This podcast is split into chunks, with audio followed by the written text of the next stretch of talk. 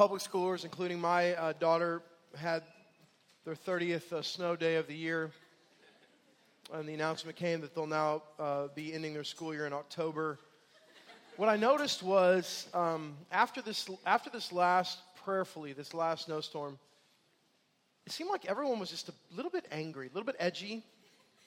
Um, the day after the storm, I went into QuikTrip early in the morning, like I normally do, and uh, it just was like everyone was really, really angry. Everybody, um, you know, not the clerk per se, because I love QuikTrip and all the QuikTrip people, and the donuts were happy, but everyone else was just not. I mean, everyone else was, uh, you know, no one was holding the door open for people.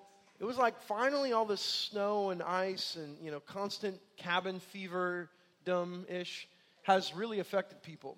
Well, then I just noticed driving. I mean, everyone just angry. I mean, people ready to, you know, throw down on people. Grocery stores was filled with just angry mobs. Uh, my children angry. It was just like every everybody angry. Did you notice this? How many of you guys found yourselves angry? Just angry people. Okay, that's right. Now I'm getting angry that some of you are lying. Um, I'm still reeling from the effects of the anger.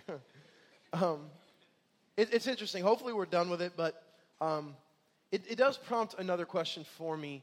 Uh, so here, here's my question. I want you to think about this as best you can. When was the last time you were really, really, really angry with God?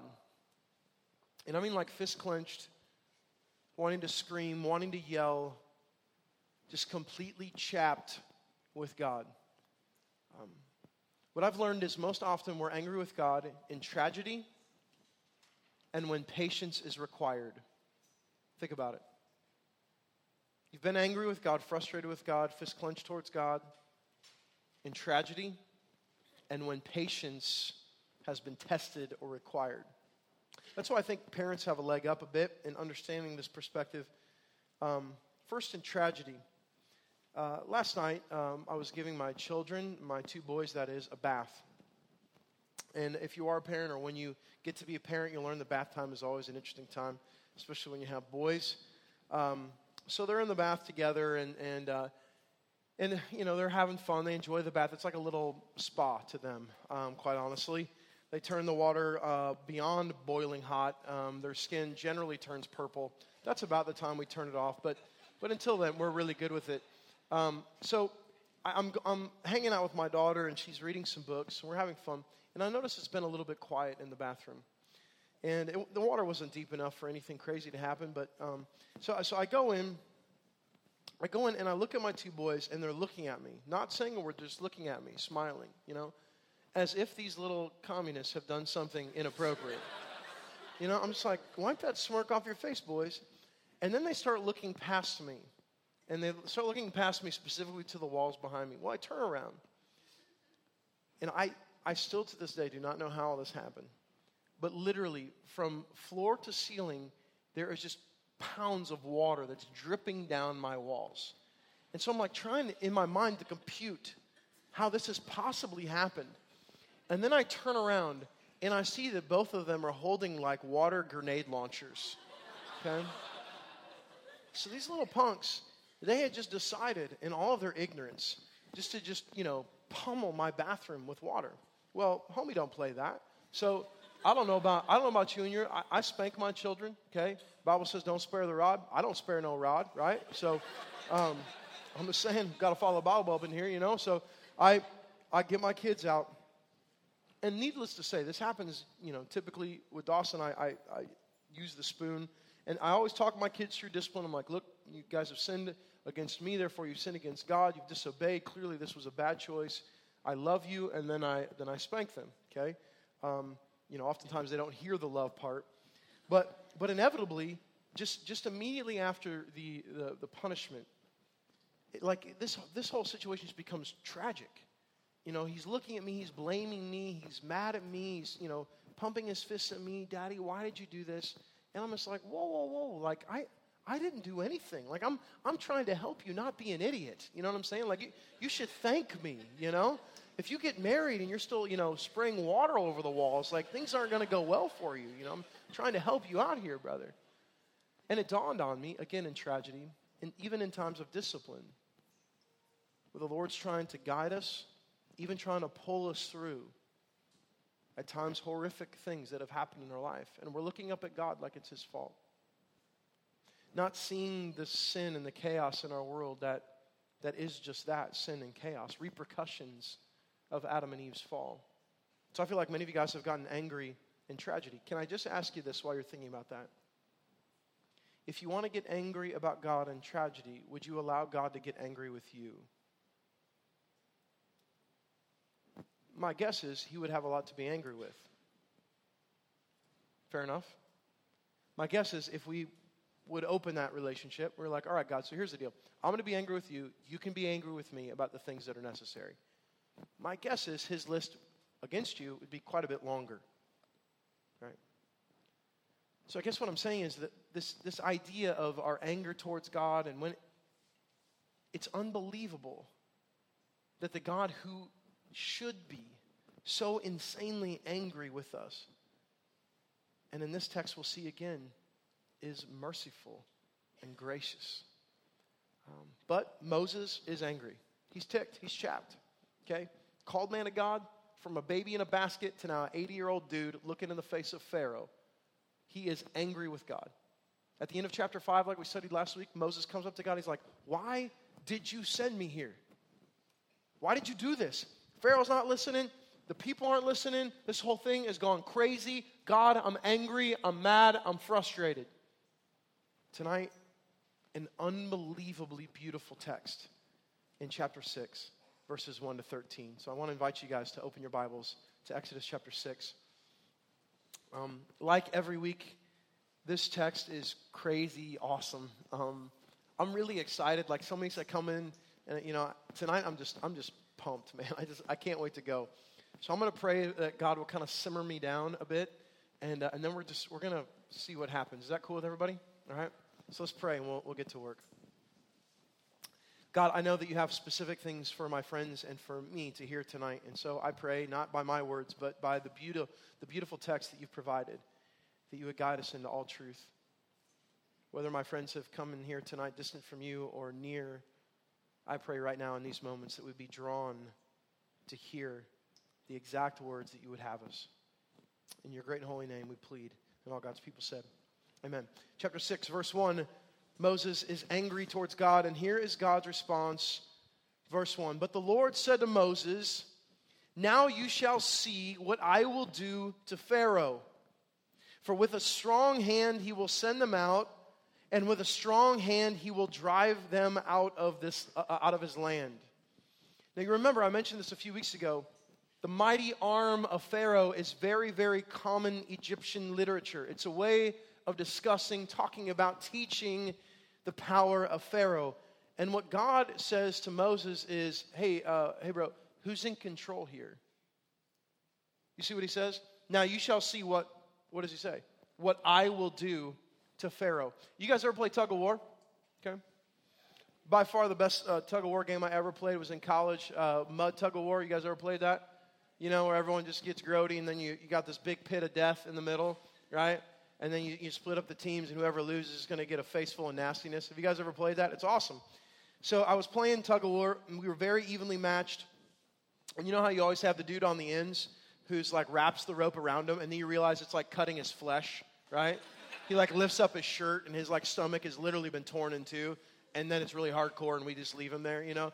But we're playing, we're playing tug of war, and it's a battle, man, right? Have you guys played like your hands start getting nasty, and you're, you know, and, and inevitably like one team just gets tired and man it was awesome in college right? You get the you get the, the joy of pulling on the rope and watching the whole team just fall in the mud and then you kind of want to join in to do it too so you just go in anyway you know just get, get muddy right? I love tug of war and, and i feel like what moses seems in his mind like he's doing is playing tug of war against god. It's like god who's really in control here? Is it you? Is it pharaoh? Who like you got God on one side of the rope and Pharaoh on the other, and maybe sometimes Moses on Pharaoh's side, and maybe sometimes Moses. Uh, you guys ever heard Jesus take the wheel? Right, have you guys heard of that song? Um, a, I hate country music, and B, if you have heard that song, uh, I just brought it up just to point out all those who do love country music, just to rebuke you in the Lord's name. Um, but but we're all battling with this. We're all battling with this, um, with this idea of control. Let me let me argue this point with you. I don't think it's ever us versus God. I also don't think it's ever uh, sin, flesh, all of those things on like one side. God is holding both sides of the rope. And like at times we're exerting tremendous amounts of energy fighting with the Lord.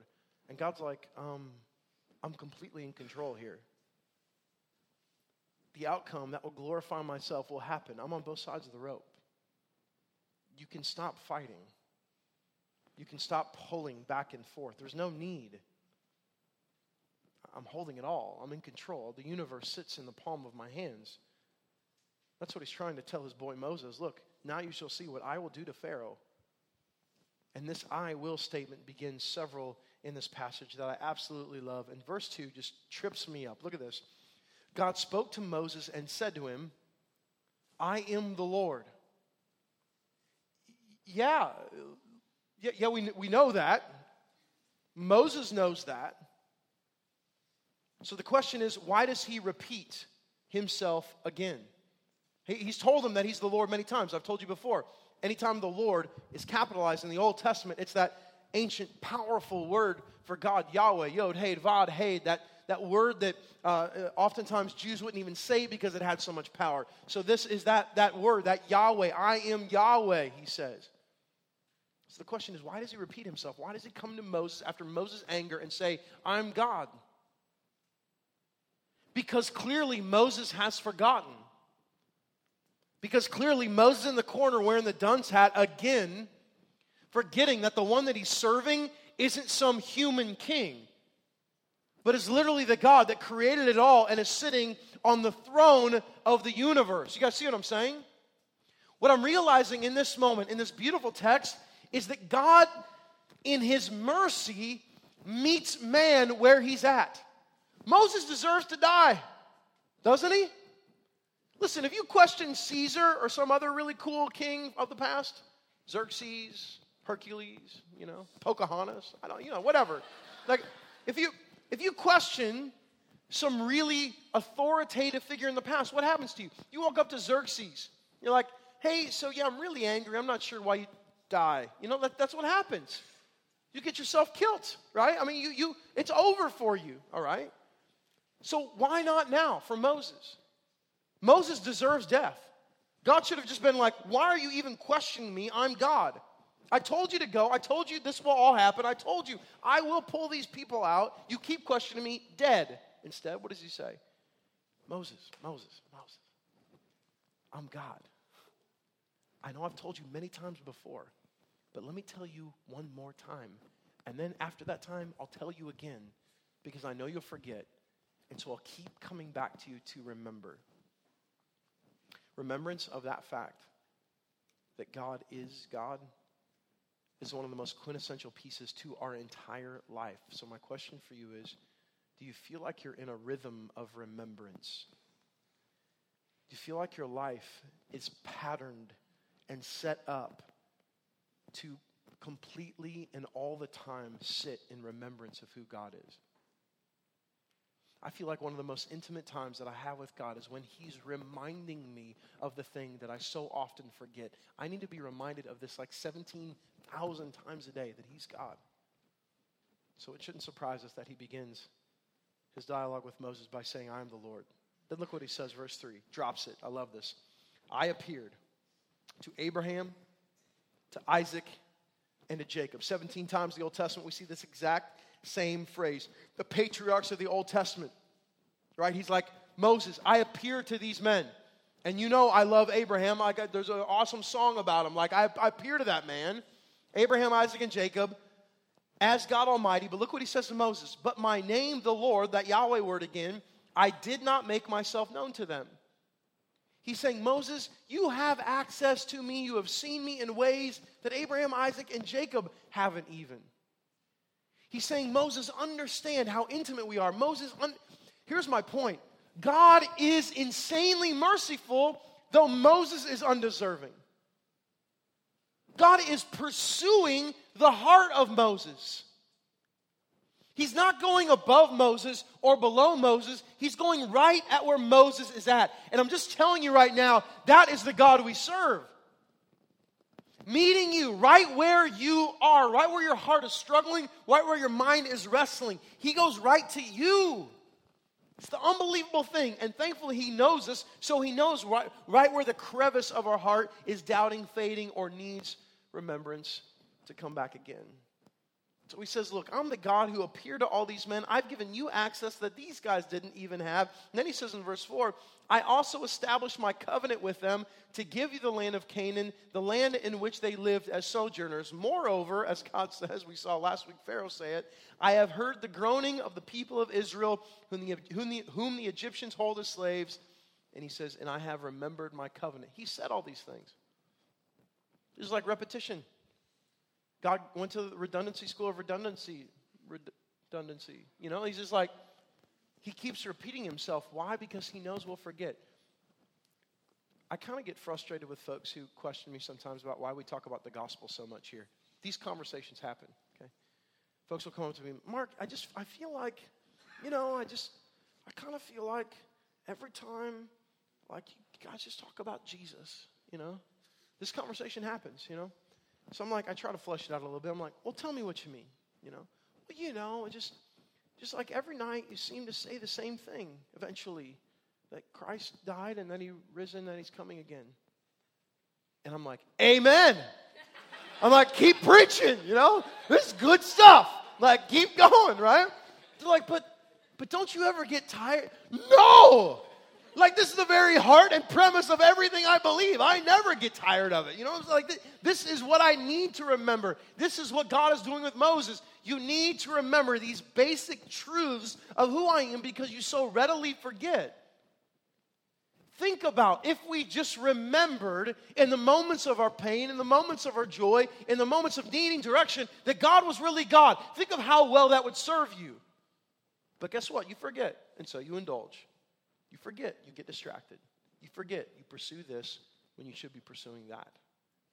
Moses reiterates and communicates over and over the same things because he he's meeting Moses where he's at. And now the tasty verse 6. You guys ready? Strap on your seatbelt a little bit here. Check this out. Check this out. Say therefore to the people of Israel. He's affirmed Moses I'm God. Now he says, All right, here's what we're going to do. Say therefore to the people of Israel, I am the Lord. Okay, good, good start. Good start. And then look what he says. And I will bring you out from under the burdens of the Egyptians, and I will deliver you from slavery to them, and I will redeem you with an outstretched arm and with great acts of judgment, ergo the plagues that are coming at the beginning of chapter 7. You see what God says? Three I will statements. Let's look at them again. I will bring you out, I will deliver, and I will redeem. And I'm just guessing, if you're like me, I really struggle with the words I will. First, because I've been burned by it hundreds of times. People that say, I will, and then they don't. And so then every time you hear someone else say, I will, you start to get a little bit questioning. But then on the other side, I realize my own sin, my own failures, my own times that I've said I will and I haven't come through. I had to double confess to a brother today. Let me explain what double confess means. He texted me on Friday, hey, can we get together? Really important. I texted back, hey, can we meet tomorrow morning? He texted back, no, and then I just left it at that. And apparently, unbeknownst to me at the time, I'd done that a time before with him. Well, you could see how that would be frustrating to him. Okay, so um, he uh, he shared, "Hey, man, I'm you know I'm, I'm kind of frustrated with that," and I got defensive, and I rarely get defensive. And so today, I just had to be like, "Look, dude." A, I'm sorry that I said I would get back to you and I didn't. And B, I'm sorry I got defensive. I'm an idiot. Double confession, you know, like multiple sins on top of multiple sins. And I'm just like, I'm, I'm sorry but I see in myself this inconsistency that longs to always follow through and pull through, that longs to always let my I will be my I will, and yet oftentimes it's not. You've been burned by that once or thrice? Hmm? Parents ever tell you that? Hey, listen, I promise I will pay for, and then no green when it counts, right? Or I promise in a relationship that I'll always be with you, right? Did you ever uh, have a dating relationship that said that in the first week and then you broke up like three days later, right? Because there was some like awesome song playing in the background. My Heart Will Go On was playing, right? oh, I'll always be with you. Uh, by the way, I've got another boyfriend over here. I'm just, oh, what? You know? We get burned by it. And so when we see statements from the Lord, like I will, it instantly creates in us a, a doubt. Let me show you something, though, in these three statements I will bring you out, I will deliver you, and I will redeem you. Does it strike anyone else that hundreds and hundreds and hundreds and hundreds of years earlier, it's the same message? The message has not changed. God says, I will pull you out, I will redeem you, and I will deliver you. Isn't it crazy to anyone else that the message of God is so incredibly consistent and the production of God, as it were, the fruit of the Lord's hands, the reality of his works are the same. He is pulling you out he is redeeming and He is delivering. And you're like, from what? From everything of yourself. From every piece of sin and fragments of reality that you were born into, He's pulling you out of that and providing you hope, and not just hope, but life, and not just life, but eternal life. That's what God does. He pulls you out, He redeems, and He delivers. And that's what He's trying to tell Moses. You go and you tell the people that I'm God and I'm pulling them out of hell and chaos, right? So the question is will the people believe? Will they think he can do it? Or will they think because some person said I will and didn't follow through that now God won't? Let's just call it what it is. We cause distance between our relationship and God because of our relationship with others. Others burn us, and so we think God will do the same. Listen, we are 1 800 people. Look up the number, it's real, all right? We, no, never mind. Anyway, one people, it's all good, okay? I don't know if you've noticed, but we fail each other. We mess with each other's lives. We cause drama and gossip. There's all kinds of things that we do with one another. But spoken from experience, I have never seen once, not just in the scripture, but in my own life, where God has says, where, where God has said, I will, and then he doesn't. I've never experienced that. Never, never once. I've only seen in the Bible and in my life a pattern of I will, and then he does. Well, these I will statements continue. Verse 7 I will take you to be my people, and I will be your God. Is it not encouraging to anyone else here that God says, Moses, listen, you tell him, not just am I going to redeem and deliver and pull you out, but then I'm going to give you an identity. In other words, I'm not just going to save you and then let you be eaten by the wolves. I'm not just going to pull you out of slavery. Wouldn't the story be horrible if he pulls them out of slavery, he opens the sea, and then he closes it on the Israelites and they all die? Like, that'd be a horrible story, right? Completely anticlimactic. Prince of Egypt would not have gotten the blockbuster status that it did, right? Right? But that's not the story. God pulls them out to then what? To then give them an identity. He says, I will, you, I will take you to be my people and I will be your God.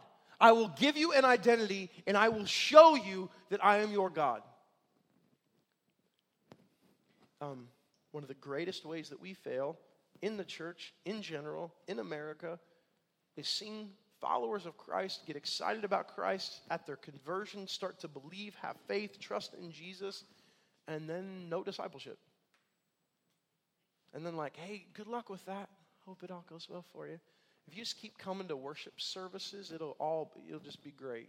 You know, sit by me, we'll be fine. No, that's why we're so passionate about discipleship. Taking young believers, as Hebrews says, and weaning them off mama's milk so that they can eat solid food.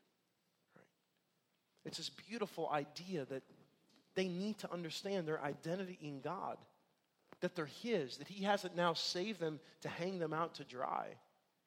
So, for some of you that have felt that way, or some of you that haven't seen your identity shift on this side of the cross, I just want to affirm you that this message that God speaks to the Israelites is the same message still today. I will take you to be my people, and I will be your God, and I love this, and you shall know that I am the Lord your God.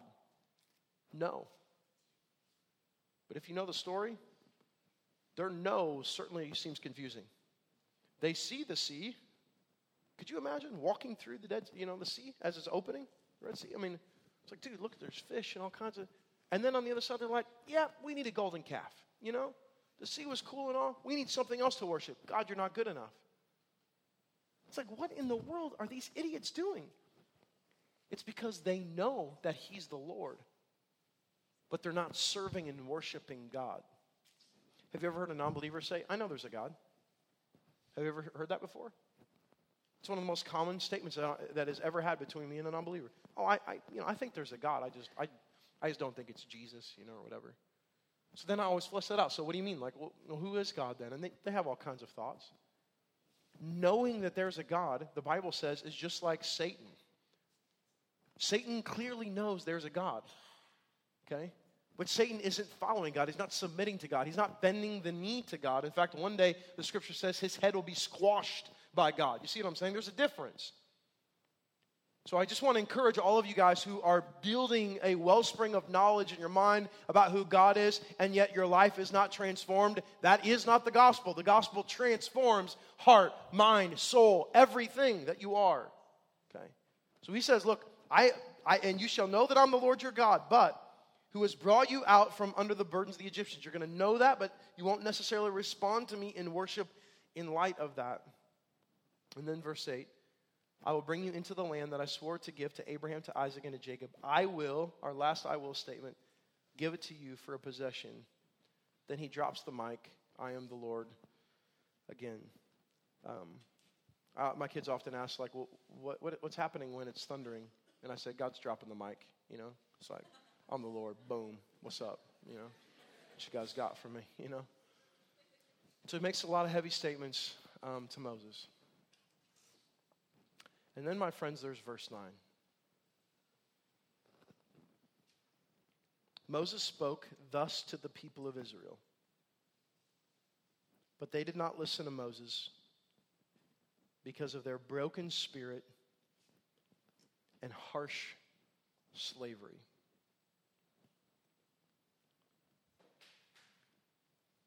The people, a chapter ago, were worshiping God. Moses stands before Pharaoh. Pharaoh adds more work to the Israelites. And now Moses stands in front of the people and he says, Listen, here's what God has said. He says that he's God. How you guys like that? That's awesome. He's God. And he says he's going to deliver you. And he says he's going to pull you out. And he says he's going to redeem you. And he says he's going to make you his people. And he says he's going to be your God if you're like me, I'm like, I don't know that there could be a more powerful statement. I don't know that there could be better rhetoric to describe what God would do. I mean, that's heavy, powerful preaching stuff. That's just that's good stuff. And yet the people can't even hear the truth because of their harsh slavery and broken spirit. And now we're starting to get really, really real. I can honestly say this I've never felt so heavy over a verse in a long time. Every time that I would re- read it in preparation, even as I just read it a second ago, I just feel like my shoulders are being pressed down. Here's why I know that some of you, even in Christ, can hear some of the most powerful truths and understanding about who God is, and yet you are numb to it, yet you're hardened to it because of your harsh slavery. And you're like, harsh slavery to what? Harsh slavery to your sin. You feel so gripped by it. You feel like there's nowhere to run. You feel like there's no escape. All you see is darkness. There is no light. Those of you with certain addictions, those of you that are wrapped in self indulgence, those of you that are in relationships that are going nowhere fast, you have this sense there's no escape And when you feel like there's no escape, then you just keep going away from escape. You guys know what I'm saying? 100% true, right? When you feel like there's no hope, when you feel like there's no escape, then you just dig deeper in the pit of hell. That's what happens. I've been there, I know what it's like.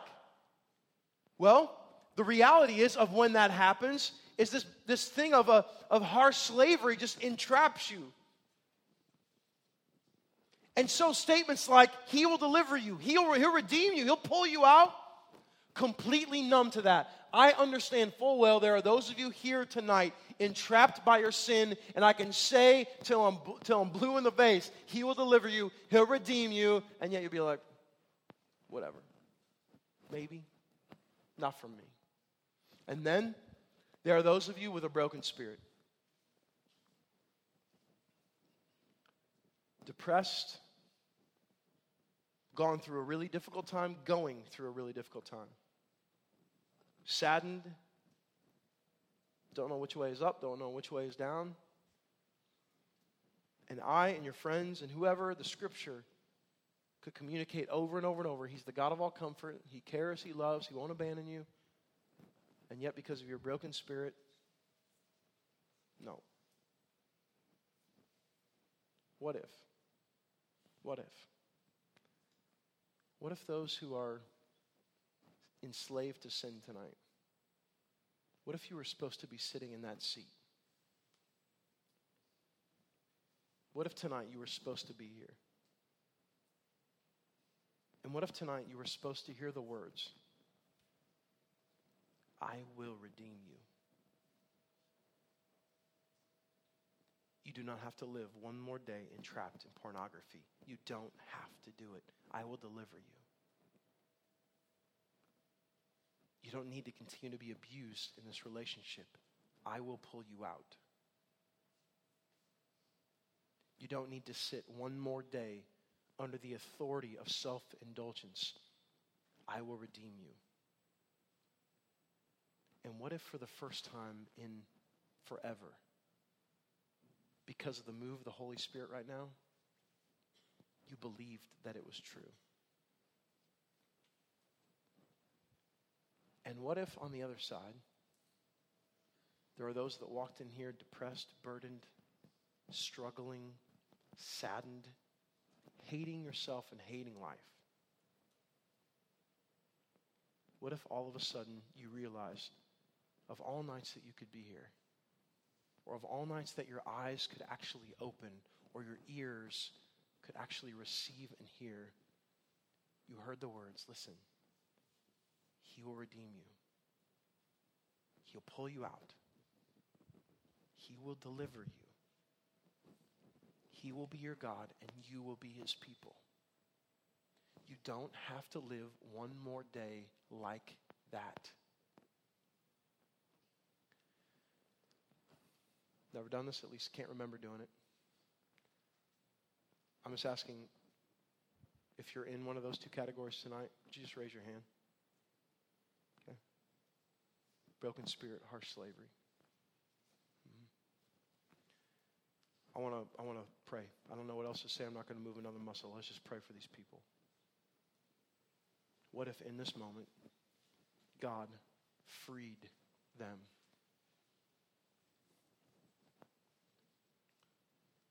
Father, it's unbelievable to me that out of the millions and millions of people in this world, you're hearing our prayers. And it's also unbelievable to me that every single person that raised their hand and those that are struggling and unwilling to admit it or just scared, that you know their exact need and that you care. So I pray right now, God, in this moment for my friends who are enslaved to sin or just completely depressed.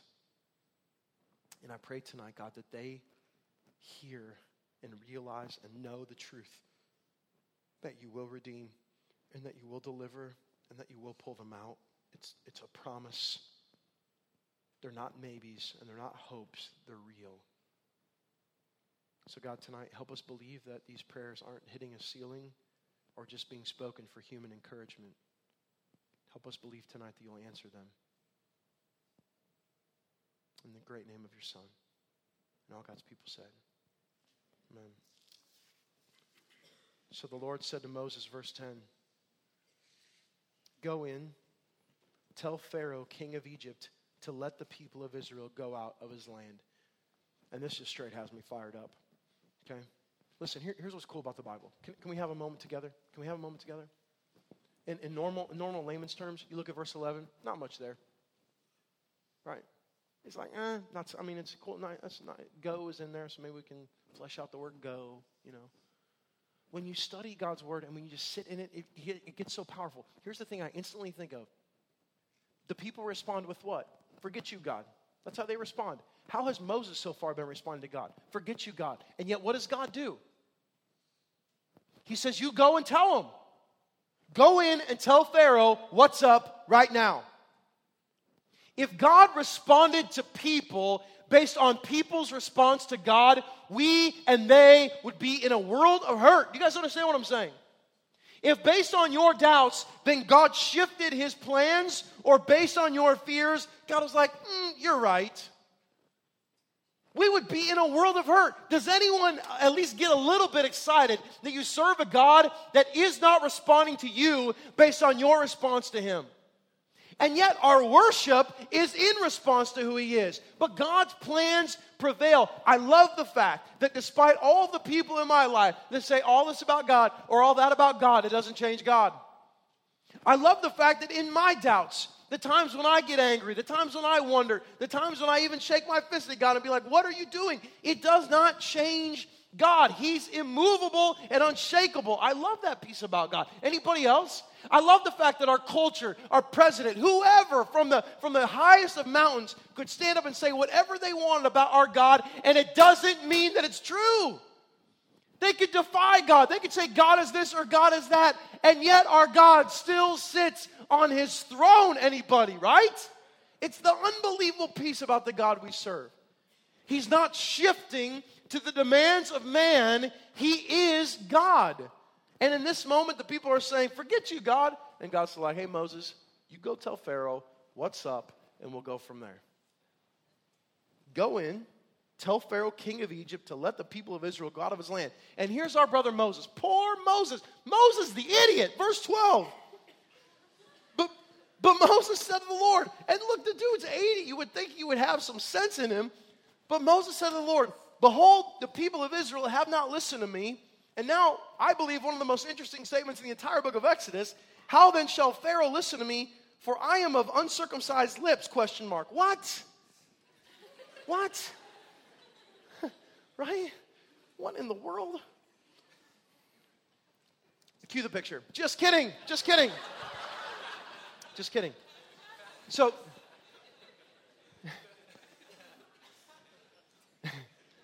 um, Let's deal with the easy part of this verse, okay?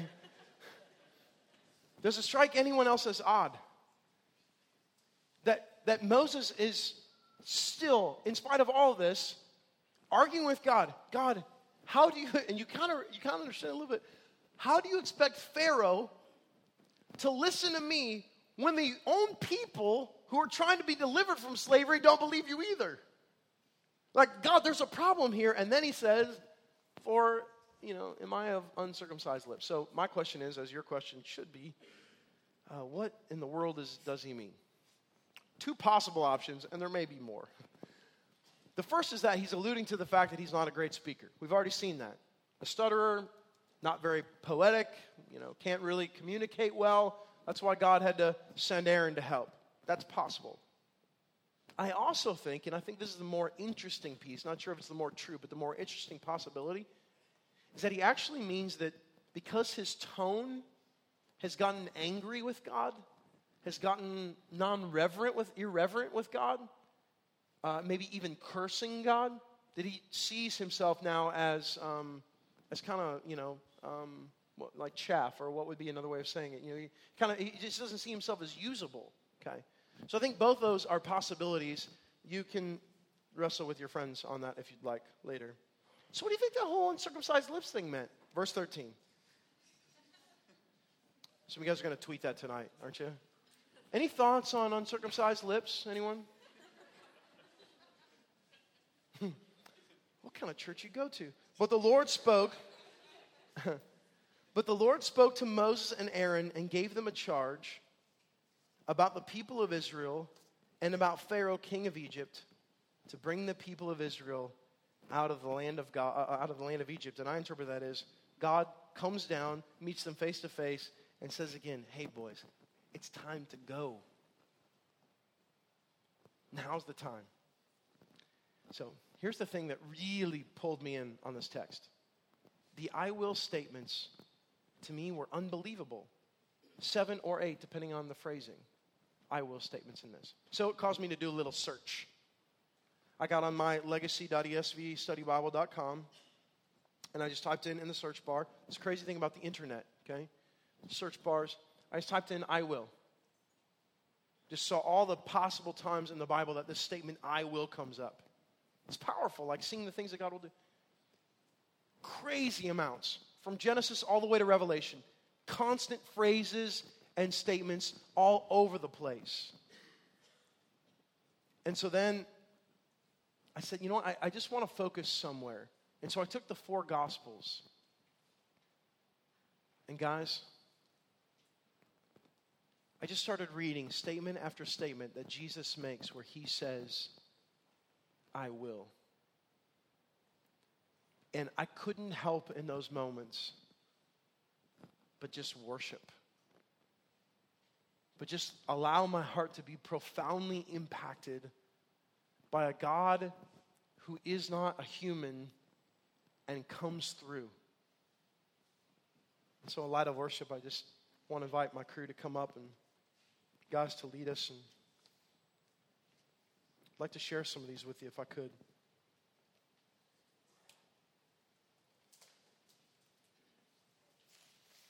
Matthew chapter 11, verse 28.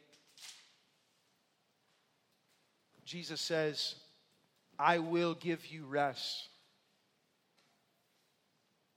John chapter 14, verse 18, Jesus says, I will not leave you as orphans, I will come to you. Come on now. Matthew chapter 4, verse 19, he says, You remember this to the disciples, I will make you fishers of men.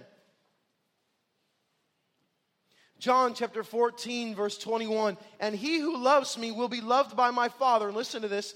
And I will love him and manifest myself to him. In Mark 14, 58, I love this. He says, I will destroy the temple that is made with hands. And come on now. And in three days, I will what? I will build another. In John chapter 6, verse 37, Jesus says, Whoever comes to me, I will never cast out. Pointing to the future and the end of times, Jesus prophetically said in John 6 44, I will raise him up on the last day. In John 14, 16, and I will ask the Father, and he will give you another helper to be with you forever in the promise of the Holy Spirit. He said, I will, and he sent the Spirit. In Matthew 16, verse 19, I will give you the keys to the kingdom of heaven. You will have access to the throne of God in me, Jesus said in John 14, verse 13. Whatever you ask in my name, this I will do, that the Father may be glorified in the Son. And finally, in Matthew 27, verse uh, 63, Jesus says, I will rise.